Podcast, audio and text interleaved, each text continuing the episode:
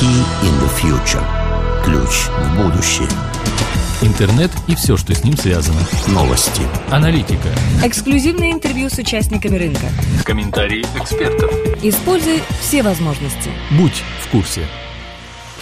Добрый день, уважаемые радиослушатели, в эфире КИФ ФМ. И сегодня мы с Максимом записываем очередной выпуск, посвященный рынку доменных имен, последним событиям, новинкам, а также всему, чему интересного произошло не только за время, прошедшее с предыдущего выпуска, но и то, что мы смогли услышать, увидеть или прочитать на последней конференции РИФ 2011. Максим, тебе слово. Спасибо, Денис.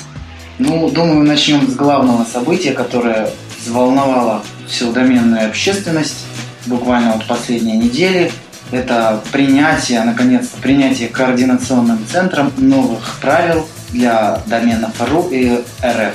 Это совместные правила, то есть теперь правила будут э, для двух зон едины. Новости рынка. Правила регистрации доменов. Давайте мы с вами сейчас обсудим главные минусы и плюсы правил, которые больше всего вызвали в обществе э, дискуссии. Таких несколько моментов в этих правилах. Один из главных таких моментов для пользователей – это пункт правил под номером 5.2, который говорит нам о том, что теперь заявки на делегирование доменов будут выполняться только при условии, что регистратор подтвердит возможность связи с вами, как с администратором, через смс-сообщение. То есть, грубо говоря, пока вы там не подтвердите по смс, что вы это вы, вы домен зарегистрировать сможете, но он у вас не делегируется и будет висеть, пока вот вы не подтвердите. А как же быть тем гражданам, которые находятся за пределами Российской Федерации? Хорошо, если это там СНГ, а если это там другие страны мира, и они не являются там гражданами Российской Федерации? Да, этот вопрос, кстати, тоже очень многих волновал, но решение простое, так как согласно правилам домены могут регистрировать граждане любых стран, соответственно, для регистратора нет ничего сложного подтвердить соответственно, номер там, США, Бельгии, Африки. То есть сегодняшние технологии позволяют отправить смс с подтверждающим кодом практически на любой номер мира. И человек, сидящий, скажем, в Мельбурне, также укажет свой австралийский номер телефона, на него э, поступит смс-сообщение с кодом, он введет этот код, тем самым подтвердит свой номер. А не запрещает ли новые правила использования меня как гражданина Российской Федерации мобильных номеров других стран, например, Украины? Ну, правилами вот этот вопрос никак не регламентируется.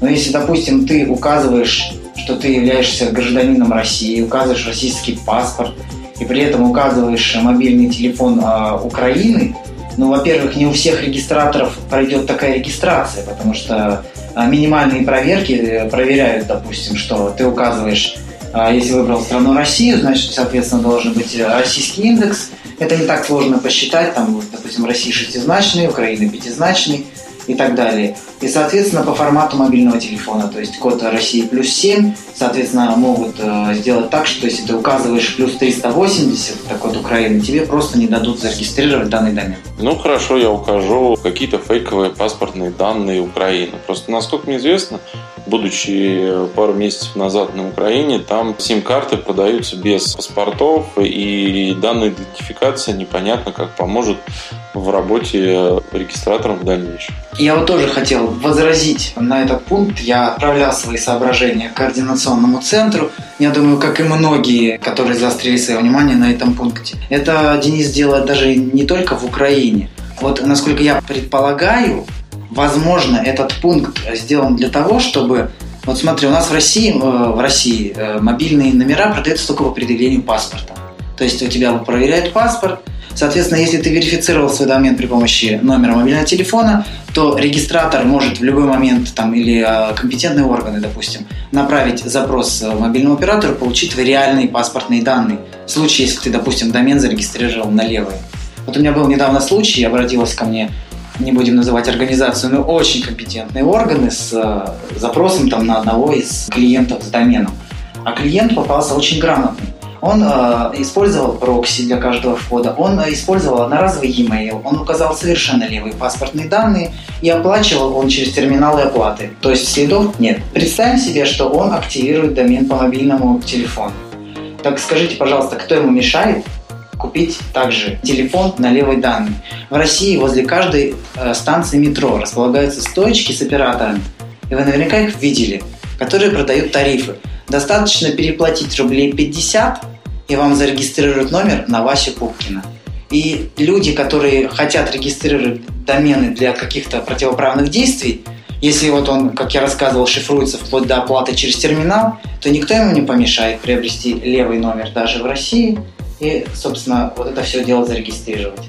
Другое дело, что может это направлено на то, чтобы помочь пользователям в случае, например, утраты доступа каких-то вот. Не зря же сейчас практически все социальные сети делают активацию аккаунта через SMS. То есть в некоторых случаях это, например, может помочь пользователю для там, того же восстановления. Но этот пункт, он, во-первых, накладывает сейчас регистраторы должны срочно до 11 ноября что-то придумывать с технической стороны. В общем, э, это дело как с паспортами. Помните, был такой момент, недолго он был, что была паспортизация, как ее называли, Рунета. Домены регистрировались только по предъявлению паспорта. Но, собственно, в этом году втихую это отменили. Я думаю, также и с СМС. Это все дело ничем не кончится. Просто, на мой взгляд, это лишний пункт в правилах, лишний гемор для регистраторов. Он помочь абсолютно ничем не может. Отлично. Что у нас еще есть интересного в этих правилах? Тоже очень горячие вопросы, которые вызвали бурные дискуссии на прошедшем Риве. Вторичный рынок доменных имен. Теперь установленные регистратором цены и иные условия приема и исполнения заявок на регистрацию освобождающихся имен не могут зависеть от выбранного имени.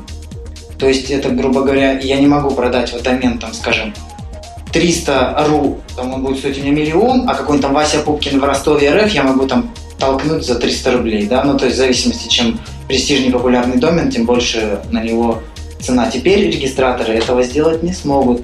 И они должны будут, вот тут даже в правилах сообщается, регистратор вправе устанавливать дифференцированную плату в зависимости от срока, оставшегося до ожидаемой даты аннулирования регистрации. То есть, простыми словами, заряжаем, ну, грубо говоря, миллион за 10 дней до конца. Нужен домен, берешь. Не нужен, завтра он будет стоить 500. То есть голландский аукцион, обычный голландский аукцион. Именно так сейчас реализована а, регистрация освобождающихся доменов у Regru и у WebNames, то бишь Rectime. Собственно, им ничего переделывать не нужно, у них все соответствует новым правилам. А теперь давайте зададимся вопросом, кто поднял бучу по поводу этого пункта? Правильно, хостинг комьюнити. Напомню его состав входит печально известный регистратор RUCenter, а также Центрохост и Гарант Парк Телеком. Так вот, э, собственно, RUCenter э, во всех возможных интервью категорически против этого пункта. Я думаю, люди немножечко понимают, почему именно. То есть, представляете, какого куша компания RUCenter теперь лишается. Фактически их аукцион теперь будет противоречить новым правилам. Они не смогут выставлять домены на аукцион, регистрировать на себя, поднимать ставку, там, с ботами, не с ботами, это как бы каждый пусть решает сам, но они не смогут получать теперь баснословный доход. Естественно, Руцентр против, как же, а Баба Яга против. Но также у нас и Руцентр протестует против этого пункта. А другие регистраторы, я вот почему-то посетил РИФ на доменную секцию. Знаете, это был у нас бенефис, а, больше, конечно, бенефис генерального директора Руцентра господина Панова он э, половину секции вещал, как же все плохо, как же координационный центр такой, координационный центр секой. Остальные регистраторы сидели и смеялись. Я, честно говоря, тоже смеялся, потому что э, ну, только дурной не поймет, почему центр не удовлетворен этим пунктом. С моей точки зрения, это правильно. Ну, надо ставить всех в равные условия. Например, я не могу там себе позволить миллион. А так, если мне домен нужен, я буду отслеживать дату, я, соответственно, вот куплю его, и чем ближе к дате освобождения, тем он дешевле. Если он никому не нужен, он уйдет по себестоимости. И все просто. Не будет там никаких завышенных цен, потому что, я не знаю, это опять же мои подозрения, что в рут-центре, не хочу никого обвинить, это мое, подчеркну особо, оценочное суждение, что в рут-центре иногда там ботами немножечко ставочки-то подправлять. Ну, опять же, конечно, это мои личные наблюдения, я никого не хочу обвинить. И э, даже самый простой домен, его не факт, что купите за номинал. Вам хоть два раза, но бот поднимет цену, там, не знаю, виртуальный участник. Здесь же теперь такого не будет, все. Домен неинтересный, пожалуйста, уходит по номиналу или вообще не уходит, освобождается и свободен. То есть, я так понимаю, не смогли побороться с Руцентром на уровне правил, связанных с тем, что он перехватил большой пул а, доменов зоны РФ, решили этот вопрос обойти путем аукциона. Теперь те нормы прибыли, которые компания заложила, подходясь на риски старта регистрации доменов зоны РФ, полностью оправдались, и компания не получает сверхприбыли, ну, за исключением тех случаев, которые до вступления этих правил а, имели место. Совершенно верно. Получать сверхприбыль центру осталось всего ничего до 11 ноября, когда вступают в силу новые правила доменов РУ и РФ. Продолжим обсуждение наших новых правил. Блокирование доменов. Есть там еще один замечательный пункт, который касается вопросов блокирования регистрации, ну, блокирования доменов, в общем. Если раньше ну, фактически, как бы ничего не было сказано. Ну, по запросу из суда, там, по запросу, там, вот все, наверное, помнят Torrents.ru. Фактически его заблокировали по запросу. Теперь же пункт, слушайте внимательно, вот я вам даже зачитаю, потому что так извернуться я не могу просто. Цитата. Регистратор вправе прекратить делегирование домена при поступлении регистратору мотивированного обращения организации, указанной координатором, как компетентный в определении нарушений в сети интернет. Конец цитаты. Вот как вы себе это понимаете? То есть координатор будет устанавливать организации, которые могут посылать запросы на блокирование доменов. Ну, тут открывается широчайшее поле для рейдерства доменов. Я не хочу никого обвинять, но у нас получится такая ситуация, что сейчас координатор установит, допустим, любые органы прокуратуры, там, Следственного комитета. И я не говорю про захваты доменов Яндекса, Mail.ru, огромных, потому что это все-таки компании большого уровня, а взять какой-нибудь, ну, возьмем какой-нибудь Киров, допустим, Киров. Война компаний. Лжедоносы пишут э, то есть на местном уровне они там разбираются, не могут разобраться, там пишут запрос регистратору, там блокируют домен, все, отзывают делегирование. То есть сейчас блокирование доменов теоретически можно будет даже без повода. Просто координаторы и все официальные лица утверждают, что нет, нет. Но мы все знаем прекрасно, в какой мы стране живем. Поэтому вот этот вопрос, точнее этот пункт, тоже вызывает очень большие опасения. Здесь нужно сказать, что не только, насколько я понимаю, могут быть правоохранительные органы, вовлеченные в противозаконную схему, да, то есть мы берем совсем крайний случай.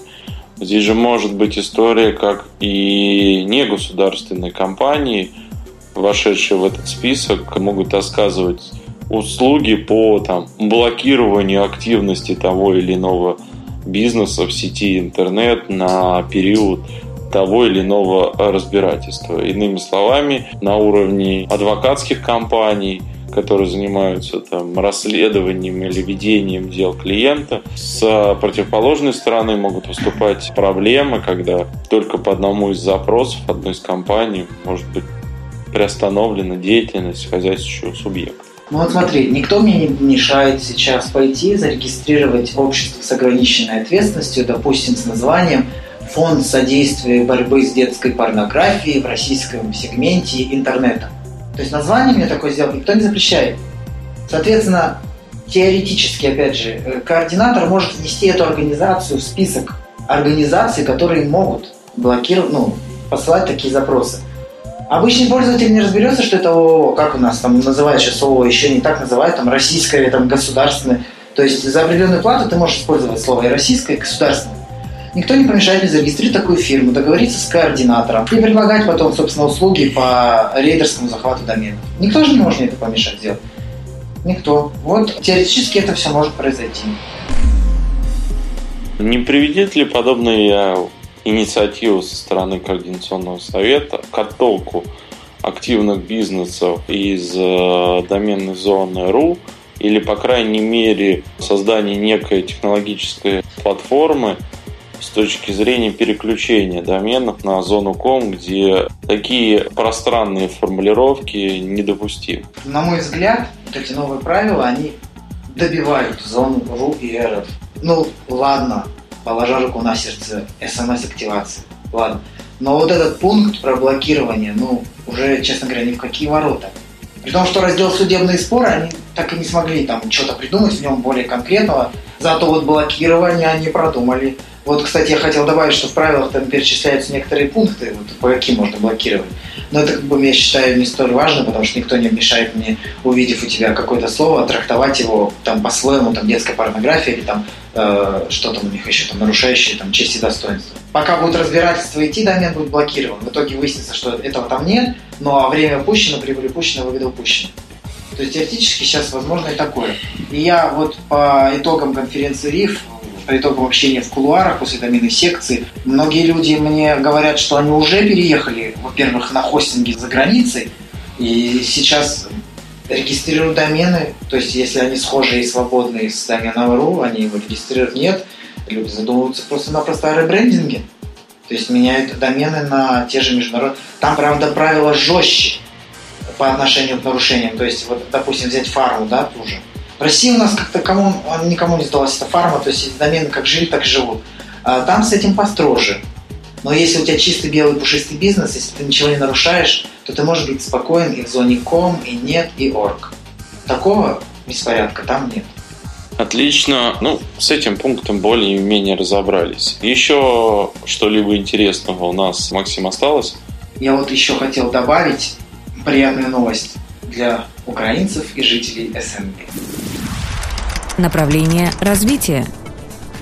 С 11 ноября начинается открытая регистрация доменов РФ не только для жителей России, но и для граждан любых стран. Правда, мало чего вкусного осталось, но все же теперь все смогут регистрировать домены РФ. Не только негативные новости. Не будем уподобляться каналу НТВ, который рассказывает только исключительно о проблемной и конфликтной стороне нашей жизни – несем нотку позитива в эти непростые будни.